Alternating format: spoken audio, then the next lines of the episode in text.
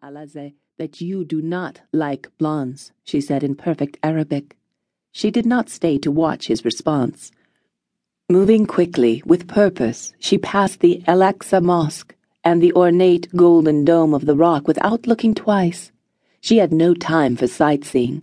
Besides, the dramatic structures of Jerusalem had been part of her life for as long as she could remember. A group of tourists passed her straining to hear their guide who led them from one location to another. She felt sorry for the people who buzzed through Jerusalem this way, passing in a mad frenzy from one holy site to another. How could one truly come to experience this wonderful, crazy, complicated city in just one week?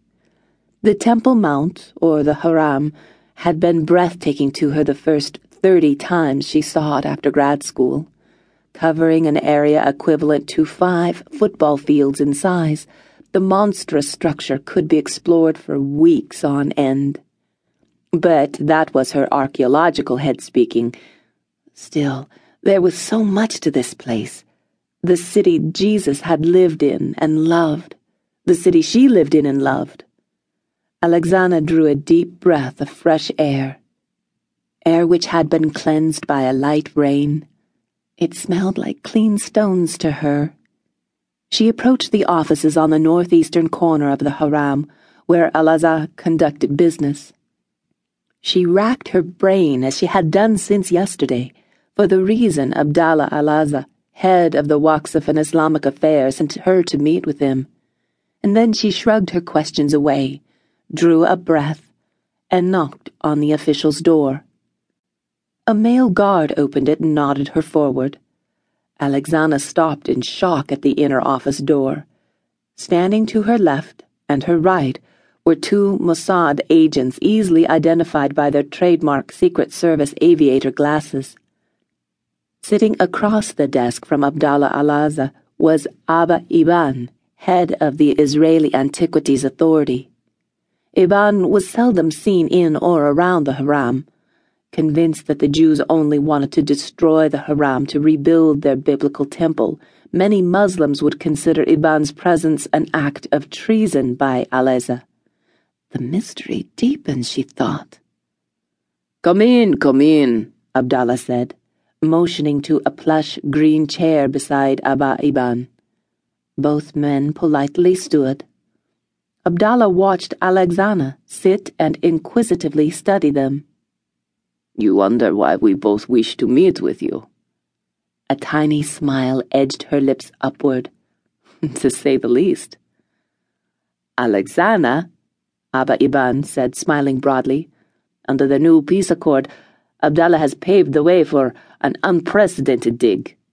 He paused dramatically, letting the information sit in. We are to have unlimited access to Solomon's stables. Alexana drew in her breath sharply, struggling to maintain her composure.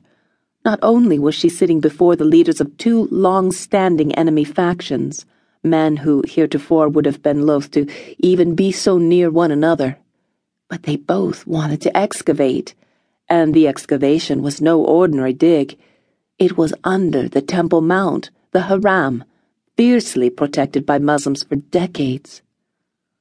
Due to your long standing reputation, the work done by you and your family in the region, and your ability to remain neutral between Palestinian and Jew alike, Abdallah said, we've chosen you to be dig supervisor.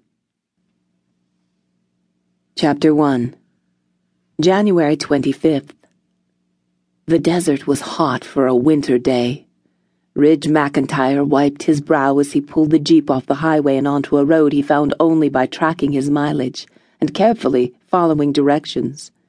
It led deeper into the Negev desert south of Jerusalem. The newest correspondent for CNN, Ridge had managed to land the prime news region of the Middle East in which to prove himself, and he was intent upon setting up his contacts. He'd already established three key sources of inside information if he could nail his fourth, he'd have a strong network set up to funnel him politically hot stories. He drove the Jeep up a steep hill, hoping that he was going in the right direction. Just over the crest, he spied two